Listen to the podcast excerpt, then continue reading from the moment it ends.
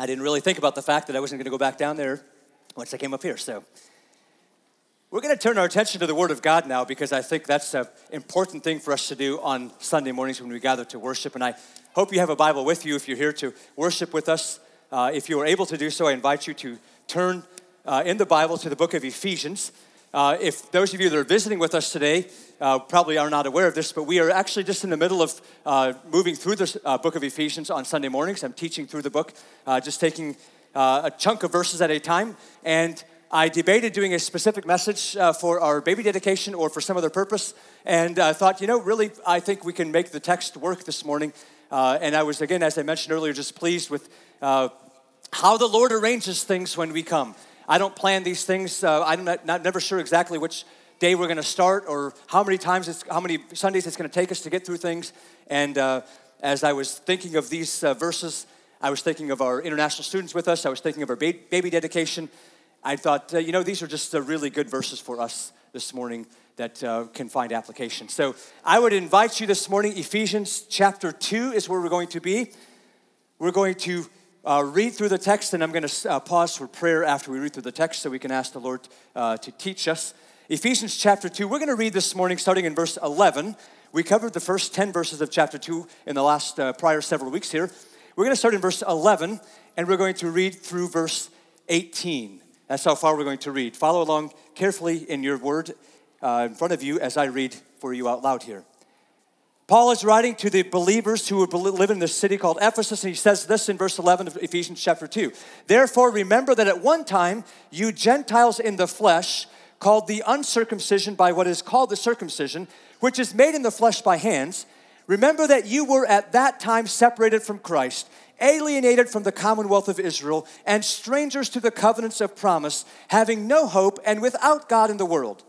But now, Christ Jesus, you who but now in Christ Jesus, if I read that right, but now in Christ Jesus, you who once were far off have been brought near by the blood of Christ. For he himself is our peace, who has made us both one and has broken down in his flesh the dividing wall of hostility by abolishing the law of commandments expressed in ordinances, that he might create in himself one new man in place of the two, so making peace, and might reconcile us both to God in one body through the cross thereby killing the hostility. And he came and preached peace to you who were far off and peace to those who were near. For through him we both have access in one spirit to the Father. Lord God, we believe your word has been given to us to teach us and instruct us. It is uh, inspired by you and it is uh, right and contains truth for us. It contains life for us. It points us to you, who you are, what you've done for us, who we are, and what you want from us. And so we want to submit ourselves to your word this morning. We want your Holy Spirit to teach us. I thank you that you do so. I thank you that you do so through my mouth as you as you see fit, but I thank you that you would give instruction to any and all of us as we are tuned to you and listening to you. Would you break the bread now for us that we may eat of the food that is spiritual and feeds our souls and nourishes us with true sustenance, true life. God, we thank you and we praise you in Jesus' name. Amen. I've entitled my message this morning, Christ is Our Peace. It comes right out of the text. And I want to just make sure, as we pull back in where we were at the last couple of weeks, I want to make sure that we uh, know why we're showing up today where we're showing up. So we're showing up where Paul is going to talk about some things that are very specific to his his time, his era. He begins to speak of this thing of circumcision and uncircumcision, of Jews and Gentiles. Which, let me just up front, by the way, say uh, the word Gentiles in Scripture, the Greek word Gentiles in Scripture, is simply the word ethnos. Ethnos, which means others. It's, of course, where we get the English word ethnicity. Uh, so it just means other people. It, it, it's, it's referring to all the other people that are not Jewish. But he's speaking of some very specific things. But the reason he's speaking of them is because we've just come through some really, uh, and not all of you here for this, but we've just come through some really fantastic teaching from Ephesians. He told us the blessings we have in Jesus Christ redemption of our sins, uh, that we are part of the body of Christ, that we have an inheritance waiting for us, that we are sealed through the Holy Spirit. He just came through the last section we read in Ephesians chapter 2, the first 10 verses. Incredible things about who we once were and who we now are in Christ Jesus, that we were dead in the trespasses and sins in which we once walked. We were following the world and doing all those things, but God, because of the great love with which He loved us, He made us alive together with Christ. Christ. It's by grace we've been saved. You know these verses, right? It's by grace we've been saved. He raised us up with Christ and He seated us with Him in the heavenly places, all so that He could put His glory on display. There's a little bit of my paraphrase at the end. But here's the thing even when you can learn about all the great things that God has done and how incredible the grace is that He has offered to us, you might still find yourself in a place where you think some people qualify and some people don't. Some people are in and some people are out. Some people are worthy of what God has done or are the ones that God is really interested in, and some people are the castaways. And to our great discredit as human beings, we have done much to advocate that way of thinking, have we not? Where some are in and some are out. Where status or class or wealth or bloodline or ethnicity or whatever you want to call it, whatever the dividing line is, where some belong and some don't. And our text this morning, what Paul has really actually been building, to as he walks us through all the incredible blessings we have in Jesus Christ, the amazing grace that he's brought to us, all of that is leading to what this is now going to be ta- saying to us, where he says, I want you to know that if you think there's any division in Christ, I want you to know that that's false that that has been obliterated. The dividing line between us has been removed in Jesus Christ. And this is a message that I don't have to tell you if you live here in the United States, which it turns out that all of you currently are living here in the United States, so it's a good place to say this.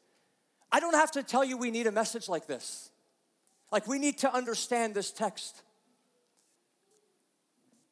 We face, I don't know, I've not been alive, you know, for decades and centuries, but we face a great amount of division, and some say perhaps more than we've ever faced in our country.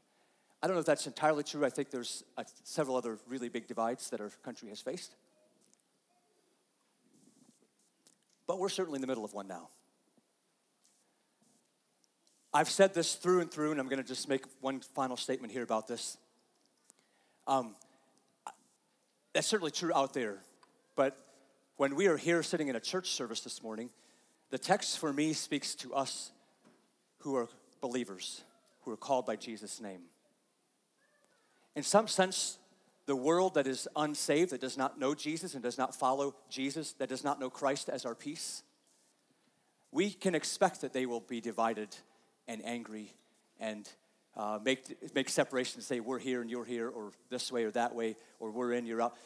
But among those who name Jesus, it ought not to be so. And perhaps one of the most troubling things to me from the last two years in our country has been how we as believers have become thoroughly divisive, thoroughly okay with being divisive. And I want to be careful how I say that because I recognize that uh, the wisdom of God makes separations. It does. Between those who have trusted in God and do things His way and those who have trusted in themselves and do things their way. I, am not, I'm not quibbling with that. But I'm not sure those are the divisions we're making. I'm not sure we're making divisions based on that. As a longer introduction than I should have done, wanted to do. It's the text that should speak to us that Paul is telling us that Christ is our peace. But I want to start with verse 13. I want to make a couple of major, uh, sort of main points out of the text. I want to start with verse 13 because in verse 13 he says, "But now in Christ Jesus you once who once were far off have been brought near." But when we read the but now, we have to recognize that we have to read the verses that come before that, right? Those who used to be far off are now brought near by the blood of Jesus Christ. But that means some used to be far off. And he says that in the verse just before that. And I, I, the point I want to make is in this verse that those who were far off have now been brought near through the blood of Jesus Christ, because that's the point Paul wants to make in his text. But in order to understand how incredible it is, or how, how what, what, what beauty there is in, that, in this verse, we have to understand the verse that comes before, which he says, You should call to mind, remember, you should call to the mind that you were at that time, at some point in time, you were separated from Christ. You were alienated you were not part of the commonwealth of Israel. You were strangers to the covenants of promise that God had made with the Israelites. That's all true, right? Because in the Old Testament, we read how God spoke through a man named Abram. He became Abraham. He established a covenant with them, and they were called his people. And he, out of Israel, he brought salvation. There's, there's, there's nothing else we can say about that. That's true. Out of Israel, he brought salvation, but he did not bring salvation only for Israel. And that's what this text is about to tell us. They were at one time, we were at one time. By the way, I mean, I, I, I, hope you understand this. For pretty much every single person in this room this morning, we, are, we should be very, very grateful that these verses are in the scriptures because we are the ones that were in the outcast. I mean, unless there's people here who are Jewish, none of us were part of, or were, were part of the Commonwealth of Israel or were part of the covenant that God had made until Jesus came along. But what I want to really drive us at is that we understand that when we were, were in that place, we had no hope and we were without God in the world. That is the place where all who have not yet received or acknowledged Jesus as their Savior and Lord, that is the place where all find themselves without hope and without God in the world. Jesus said He's the way, the truth, the life. No one comes to the Father through Him. So when he says that, he is the access to God, the Almighty. And when, uh, when we don't have him, then we are not yet there. We are without hope and without God in the world. And it's okay. In fact, it's good for us to acknowledge that when we can go to the very next verse that I had up there, up there first, because now in Christ Jesus, those who once were far off have been brought near by the blood of Christ. Let me just read a bit from Scripture to get us to see what God had in mind. I'm actually going to go back to the Old Testament to tell you because God had established a covenant with the people of Israel, but he was interested in establishing a different covenant.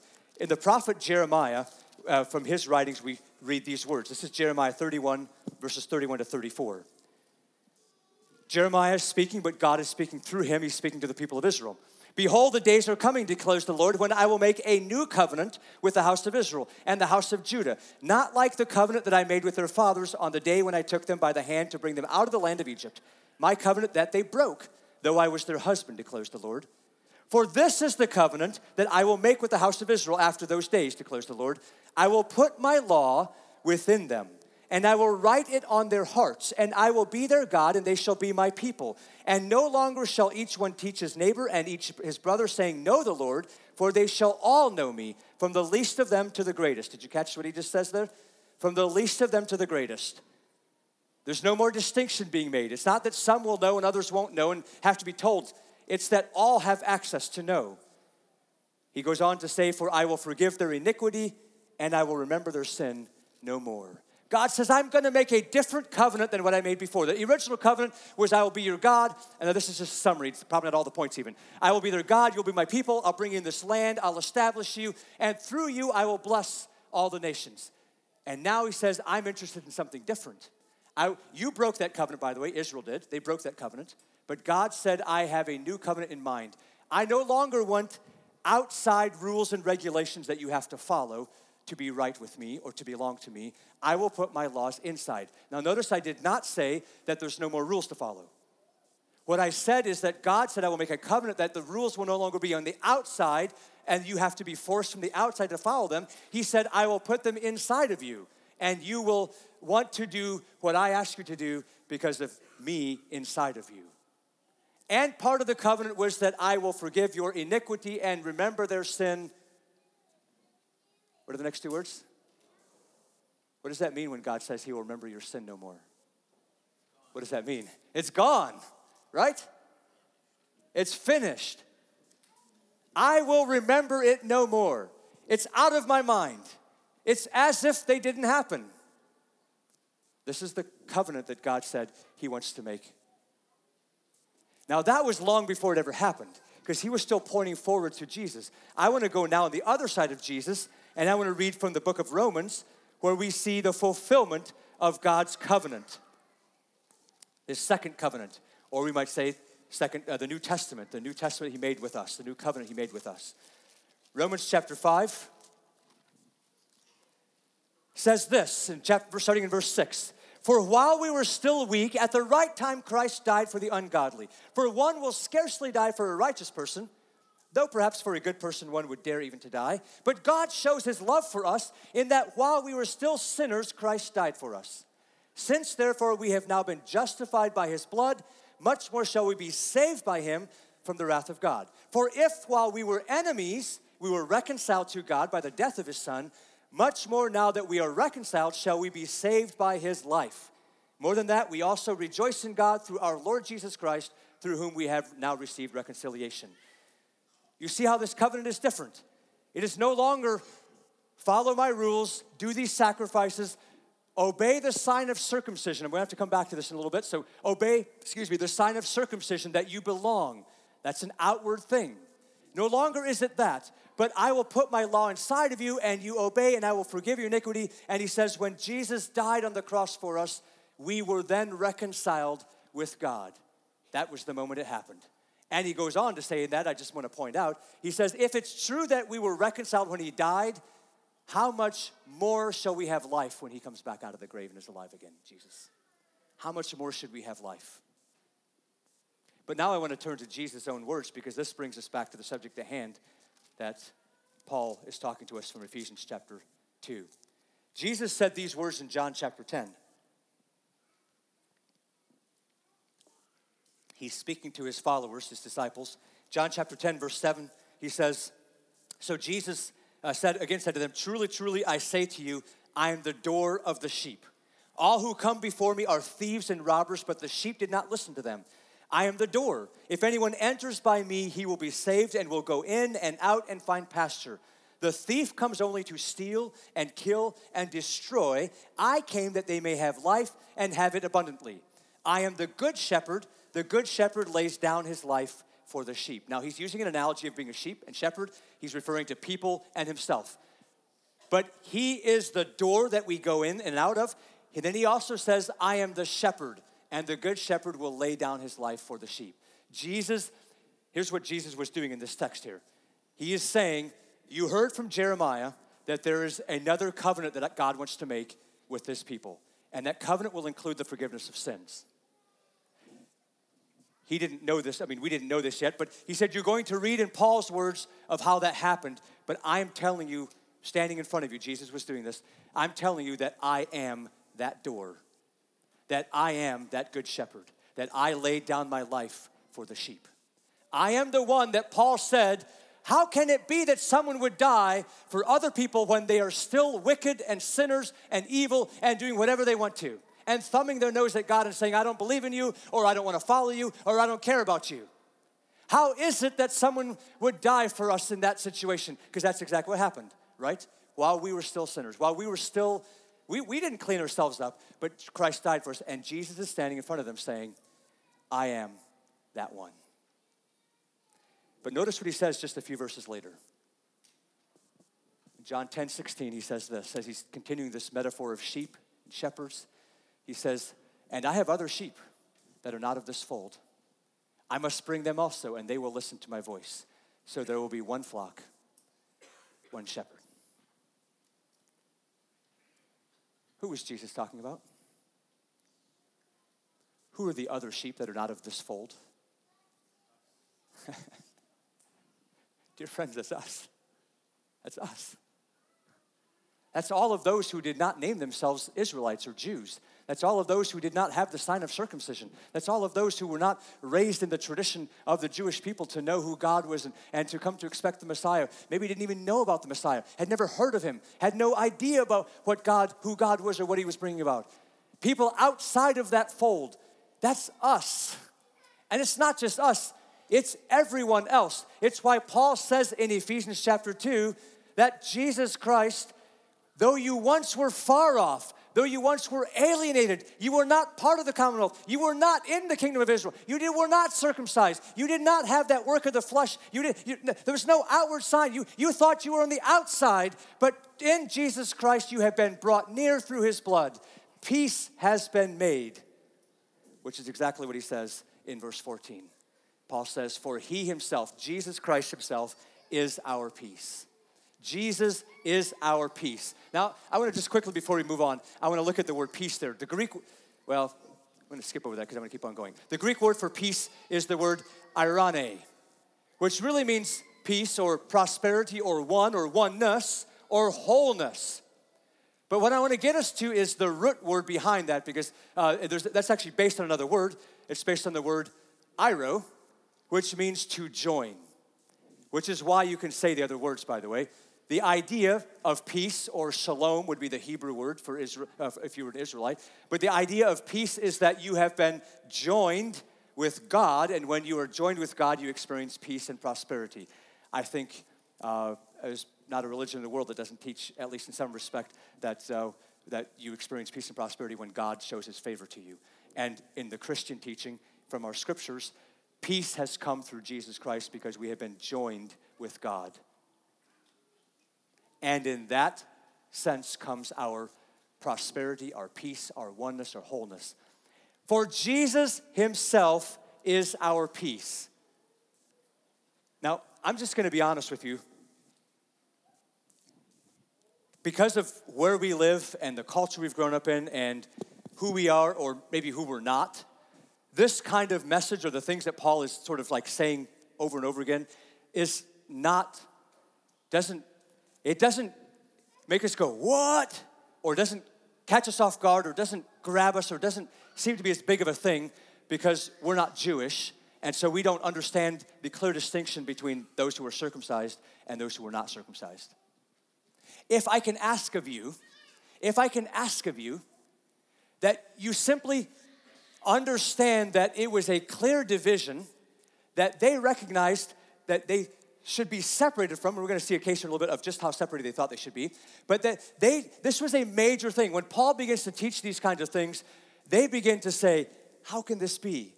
We have thought we're separated, we thought that we belong and they don't belong, and now he's saying that Christ is our peace. There's no more wall of division. That's what he could, he says that wall has been broken down that divides us. That hostility between us, the, those commandments that separate us, that, that's been broken down and destroyed in Jesus Christ. For he himself is our peace. And it was a monumental thing. So perhaps if you could just think of the people that are the most different from you, the people that you most think I belong and they don't the ones that are most outside the fold, if you want to put it that way. They're most alienated from who God is. Think of those people and recognize that Paul is telling us that in Jesus Christ, in Him is our peace, and that dividing wall has been torn down. That it is possible for us to be joined, to have peace among each other. Now, Paul makes he, Paul goes to great lengths. This is the message he continues to bring over and over again as he travels through the world at that point and brings the gospel of peace to them over and over again. Let me give you a few examples. Now, again, he's going to use the frame of reference he has right in front of him, which is circumcision or uncircumcision. For example, in Galatians 5 6, he says, For in Christ Jesus, neither circumcision nor uncircumcision counts for anything, but only faith working through love. So, as we go through these, I told you, just think of the people that you think are the farthest away from God, the, the, the most without God, and think, how can this be true, or what does this have to say for us? It is not whether we're this or this, but in Christ Jesus, if, we, if faith is working out love, then we can be brought together. We can be at one. There's peace between us. I don't know if that made sense what I, said, what I just said to you, but just as they could see, as he was asking them to see, that it doesn't matter if you're circumcised or not circumcised, what matters is that faith works through love. That's what we would say. We'd say, it doesn't matter if I am of this culture and they live on the other side of the globe and are of that culture, and from my perspective, far away from who I, who, who I know God to be. Faith working through love brings us together. He goes on to say, maybe it'll make more sense as we go. For neither circumcision counts for anything nor uncircumcision, but a new creation. There's the test. If there's a new creation, that's what makes us be together. Let me continue to go on. For we are the circumcision what defines what the circumcision is, if you want to use that example, we are the circumcision who worship by the Spirit of God and glory in Christ Jesus and put no confidence in the flesh. What I'm telling you is these are the litmus tests that we have for whether we can be one. We can be at peace with people when we see faith working through love, when we see new creations, when we see the Spirit of God being worshiped or worshiping through the Spirit of God, the glorying of Jesus Christ, and putting no confidence in the flesh. Anyone who fits these bills, we are at peace with. We ought to be at peace with. We are made one with them. That's what I'm saying. It's not whether they have the same color of skin or whether they come from the same family line or whether they have as much money as you or don't have as much money as you or whether they look like this or look like that or what it doesn't none of those those markers are gone. What I'm telling you is there is a a family or a a race if you want to call it that or a kingdom that supersedes all other nationalities and kingdoms for those who are in Christ Jesus. Galatians 3:28 says there's no Jew or Greek, there's neither slave nor free, there's no male or female, for you are all one in Christ Jesus. This is how strongly Paul felt about this. Colossians 3:11 he says, "Here there's no Greek or Jew, there's no circumcised or uncircumcised, there's no barbarian, Scythian, slave or free, but Christ is all and in all." Maybe what I can tell us this morning is Jesus matters a lot more than we think he does. He is what the Bible is about. He is what our faith is all about. He is the one who works our salvation. He is the one through whom we are made whole. In Him we find peace, and in Him, when He is present and when we are in Him, there's peace. Doesn't matter what other thing might divide us or what other, what other strata you might find. That is, by the way, exactly why Jesus said things like, um, uh, whoever doesn't uh, love me more than their father or mother is not worthy of following me, even to the depth of separating between families, fathers and sons, daughters and mothers, because he recognized that there is a bond that runs superior or higher or stronger or deeper than even our blood and our family. It must be so. For we see in this text that Jesus had made peace, and he's made peace through his body, through his blood by the way, last night, let me just say this again. I've said this before to my to the church people here, but let me just, just step out of my text here for a little bit. Last night with the international students, we watched a film. It's called The Son of God, and it was uh, about the life of Jesus. And if you know the life of Jesus, which if you're sitting here in church this morning, I expect you know the life of Jesus, you know that uh, it, it, it, toward the end of, of, of, his life here on earth, things weren't very pretty. And the, uh, the film I pulled no punches as to what it was like for Jesus to be whipped and mistreated and beaten and cruelly punished with a crown of thorns and hung on a cross. And I find perhaps the greatest juxtaposition, if you know what that word is, the greatest conflict, the greatest two things that are completely at odds are present. That in this morning's text, we are reading how Jesus brought peace, oneness, wholeness, prosperity, brought peace through something as violent and bloody and awful as what he went through. It is completely, from my human perspective, nonsensical, which is why it is the beauty of what God does.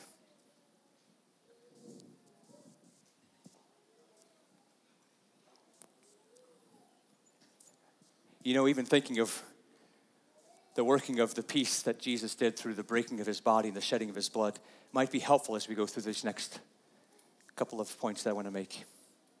Jesus brings peace. And the first thing that Paul talks about actually is peace among people. Jesus is our peace among people. He said that he did this through his body that he might create in himself one new man in place of two so making peace. Now, in the example, he's saying we had one man, which the circumcised Jews, and we had the other man who was all the uncircumcised ethnicities who were not Jews. But in Jesus Christ, by his body being broken and the, and, and, and the blood flowing, in him, now those two have been joined together. He made one new man in place of two. Remember, I think it was last week we talked about the Greek word katizo, which means to create for we are created uh, we are his workmanship created in Christ Jesus. That word means a, it's not referring to original creation, it's referring to a recreation, a, a, a reconciliation, a, a re- renewal, or a redemption. Jesus owns us because he paid for us, he created us. And it's the exact same word right here. That Jesus, by his death on the cross, through the, uh, the blood of, of, of what was shed there, he created one new man in place of two. In other words, again, this is the creation of that, that bloodline that I said that is superior to all other bloodlines. A class that is superior to all other class, a nationality that is superior to all other nationalities, that binds people together.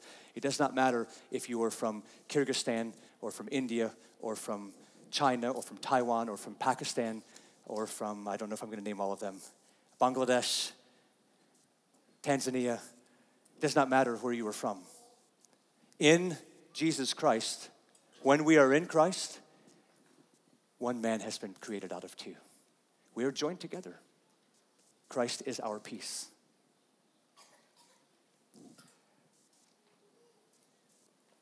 Let me bring it back to us sitting here, Americans, in our church, this church right here, but in any church if you're here this morning.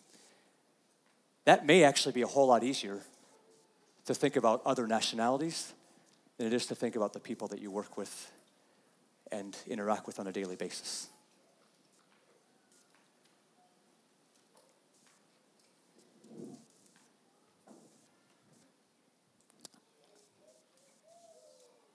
I'm not saying there's no division between those who are in Christ and those who are not in Christ. There's a great division there. There's a gulf there, there ought to be. I'm saying we're drawing the lines in the wrong places many times. We're dividing over the wrong things many times. It brings to light a little different when you think of that word create and the creation of the unification of all those who are in Christ. It brings to mind this verse and puts a different perspective on it. That if we, if anyone is in Christ, he's a new creation. You see, that's not just applied on an individual basis, that's applied on a group basis. We together, the body of Christ, is a new creation. We are joined in new ways that we were not joined before.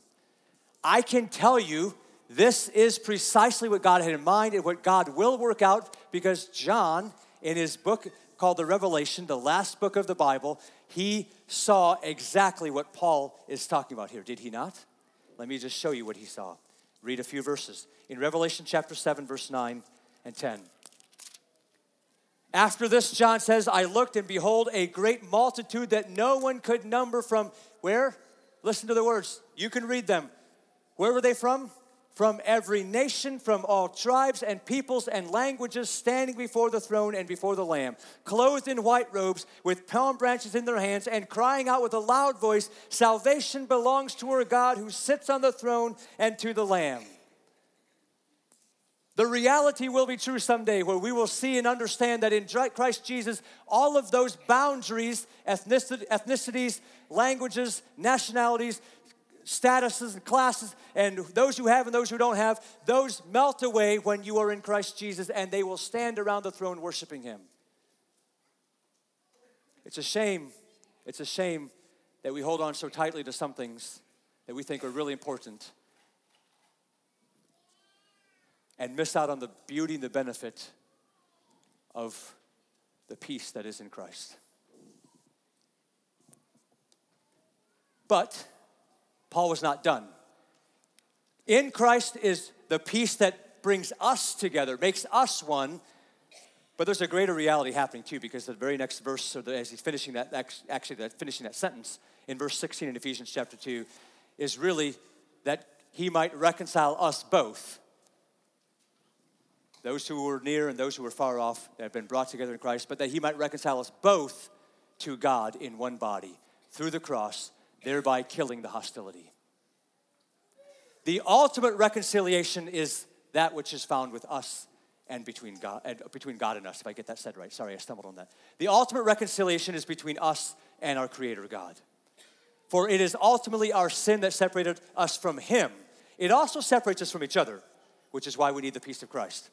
But it is ultimately between us and Him, and He's bringing that peace. He's restoring that peace. He's making us one with Him again. One of the, my favorite stories in Scripture comes from Acts chapter 10 because it's the illustration of this. It's the story of Peter and Cornelius. We don't have time to read it all this morning. We'll go into depth. If you want to know more about it or want to uh, study through it again, read through Acts chapter 10 again. Peter, of course, is a good Jew, and he doesn't associate with those who are on the outside, those who are different, those who don't belong, those who are far off, as Paul would say. He doesn't associate with them. And by means of a vision, God shows him that that not, ought not to be so. And at the same time, he's working with this man named Cornelius, who is one of those who is far off. And he brings them together. And when they come together, Peter says these words. This is in uh, verse, verse uh, 28. He actually says these words. Now, th- think about this. Peter is walking into a centurion, a Roman soldier's house, a man of some influence. And he walks in, and the first thing he says to him, he says, You know it is unlawful for a Jew to, be, to associate with or visit anyone of another nation. You know I shouldn't be here. But he goes on to say this But God has shown me that I should not call any person common or unclean. So when I was sent for, that's why I came. This is that dividing wall. We're reading a story or looking at a story that is that dividing wall tumbling down between things that had previously separated people. He goes on to say, as he's beginning to speak to Peter, or to Peter's beginning to speak to Cornelius, he says, As for the word that he sent to Israel, preaching good news of peace throughout through Jesus Christ, he is Lord of all. He goes on to say, You know the things that happened here. I wanted to point that out because he uses those words. He's preaching the good news of peace. I don't know if he knew what words he was using or why, but I suppose he did because he's under the Holy Spirit's inspiration. But he said, I'm, he taught these things of peace. Jesus began to teach these things. He kept on speaking and he said, He commanded us, Jesus commanded us now to preach to the people and to testify that Jesus is the one appointed by God to be judge of the living and the dead. And to him, all prophets bear witness. Go way back, all the prophets bear witness that everyone who believes in him receives forgiveness of sins through his name. That's just Peter confirming what I just told you, walked you through this morning. That God's covenant was the forgiveness of sins, and Jesus was the, the one that he did that through his son when he came was the one who worked the salvation, the forgiveness of sins. And the next thing that happens is unbelievable to Peter. Because as he's speaking to them about Jesus, it says the Holy Spirit came and fell on them and was exactly like what it, Peter and his friends had experienced uh, just before that, or well, some time before that. The coming of the Holy Spirit, the speaking in tongues, and Peter knowing, and I'm sure there was all this stuff going on inside of his head, like, I can't believe this, like, this can't be true. But Peter, knowing, he's, he's, he even says he says, surely God, uh, uh, surely God is intending to save you as well. And can we stop from baptizing this? I should just read it. Can anyone withhold water from baptizing these people who have received the Holy Spirit just as we have? Peter witnessed the tearing down of that wall between them. I'm telling you today is no different that Christ is our peace and he still intends to tear down walls between us but who was the wall ultimately torn down between? What? Yeah, in the story of Peter and Cornelius, ultimately the wall that was torn down was between Cornelius and those with him and God. And in some sense, I think you and I should be like, we should, we should see it as a, how do I say this? As a no brainer, as kind of a duh thing. That when God breaks down the barrier between people and himself, then there ought not to be any barrier between people and themselves, right? Because if God saw fit to break that barrier down and receive them, then why should I say, no, I don't?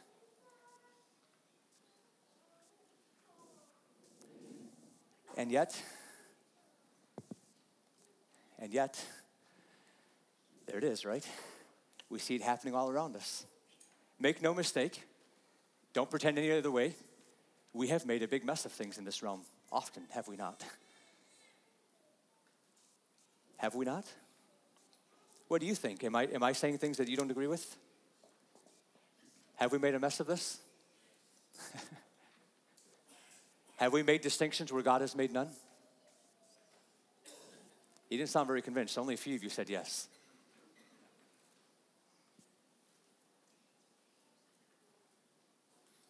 Have we made distinctions where God has not made distinctions? Yes, we have. I have. And God has had to correct me. And Paul, as he's working through this text in Ephesians and declaring this truth to them and helping them to see that in Christ is our peace, he is wrapping it up. He's actually, we're going to get to one more thing before we finish chapter two, but that's for next week. We're not going to get to this morning. But he's driving to that conclusion, and he says, For through him, through Jesus Christ, we both, or we all, you could actually say, have access in one spirit to the Father.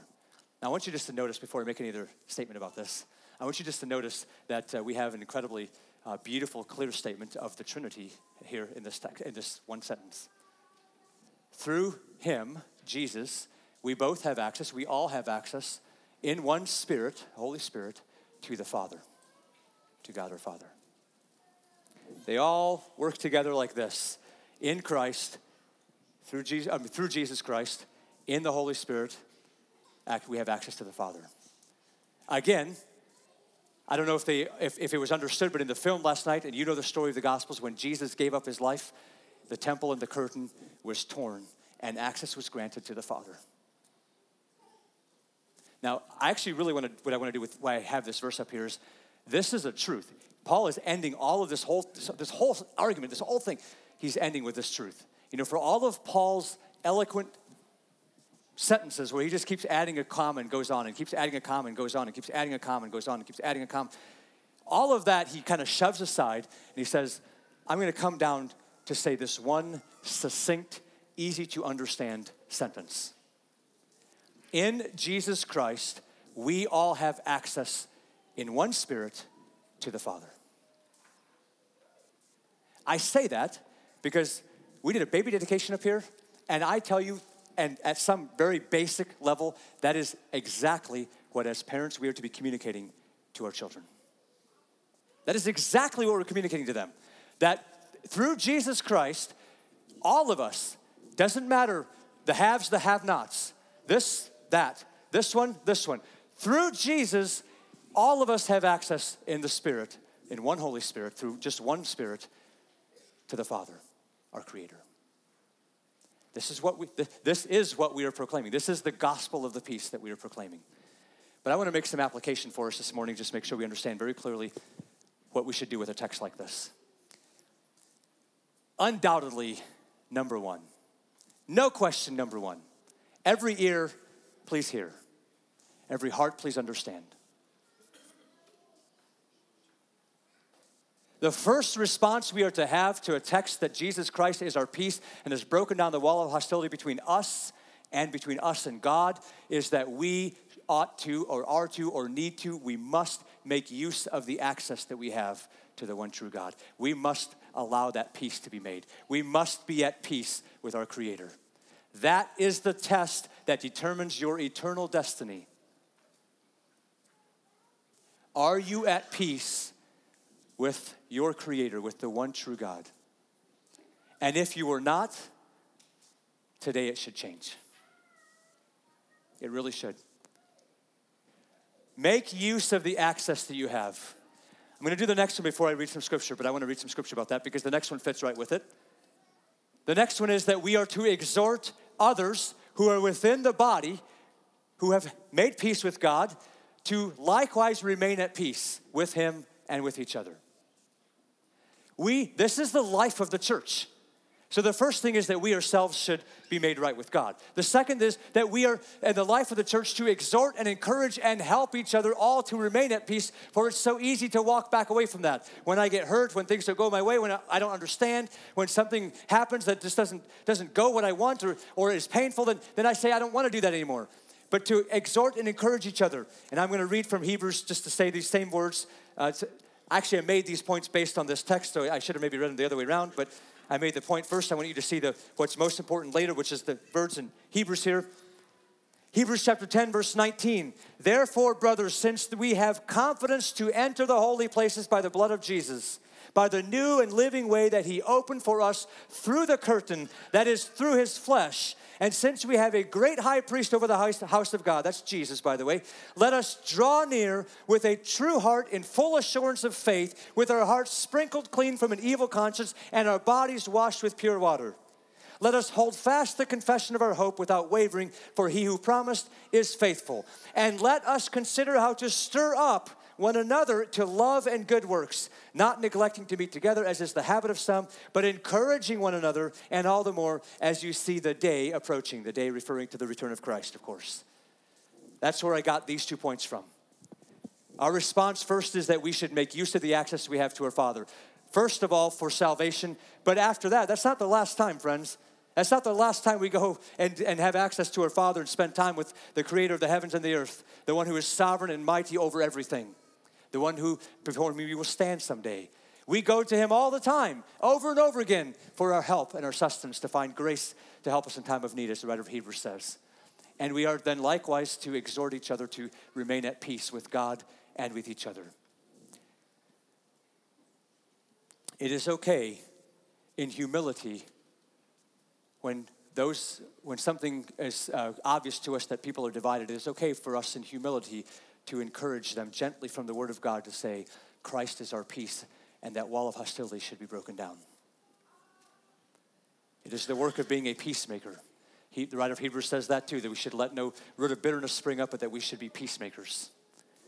And finally, I think it's pretty obvious from the work of Scripture, from the mandate that Jesus has given us, that our final response to this text is that Jesus Christ is our peace with each other and with God, is that we are to bring this good news of peace to those who are still alienated to this day, those who are still far off.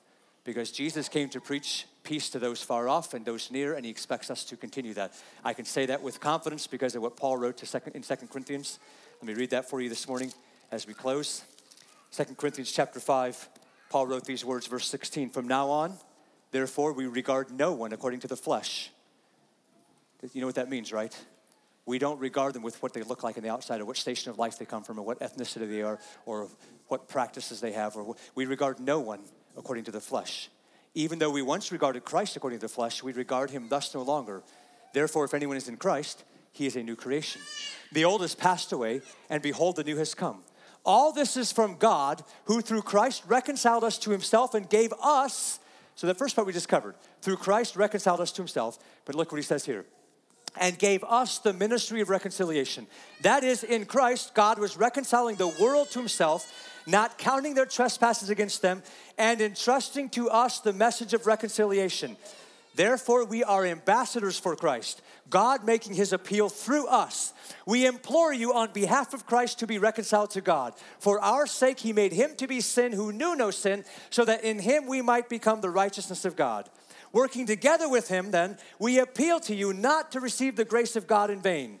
For he says, In a favorable time I listened to you, and in a day of salvation I have helped you. Behold, now is the favorable time. Behold, now is the day of salvation today, at this moment. If you are not reconciled to God, today is the day it should change. Because in Christ, we have all been made right with our Creator, the one to whom we will give account. We will stand before. And when we have not received or have not come to Him in the way that He has expected or asked of us through His Son, Jesus Christ, then we will be rejected. And at that moment, we'll be too late.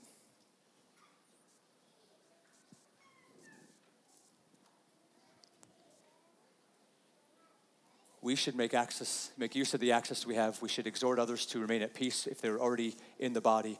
And we should be aware that there's people all around us all the time who are not yet at peace with God. And they need to be. We can preach peace to them for Christ is our peace. It is not us, it is not our methods, it's not our ways, it's not what we say. It is what Scripture has declared to us that God has done for us through Jesus Christ. Would you pray with me this morning?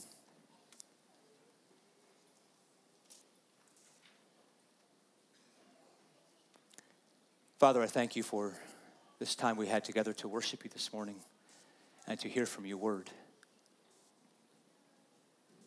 I'm fully aware of the limitations of my words, but I'm also fully aware of the great power of your Holy Spirit. It is in you we trust.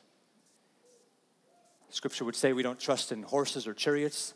I might say I don't trust in my persuasive arguments. I don't trust in the great points I can make. I don't trust in my speaking ability. I don't trust in any of those things. I trust in the name of my God I trust in you, in the Holy Spirit.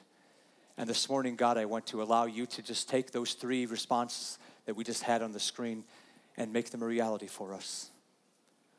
That is, for anyone who is not at peace with God this morning, whether it has never been or has been but has removed themselves from that place of peace, of being one, of being joined with you, has separated themselves because of sinfulness, because of rejecting Jesus.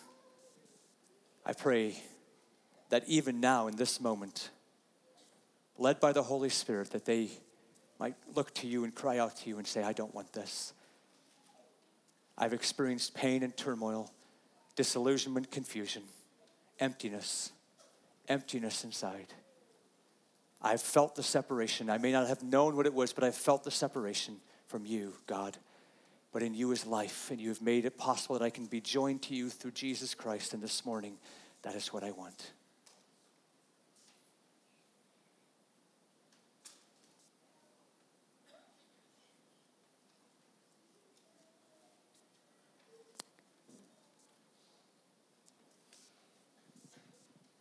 I pray too, Father, for those I know that are sitting here this morning.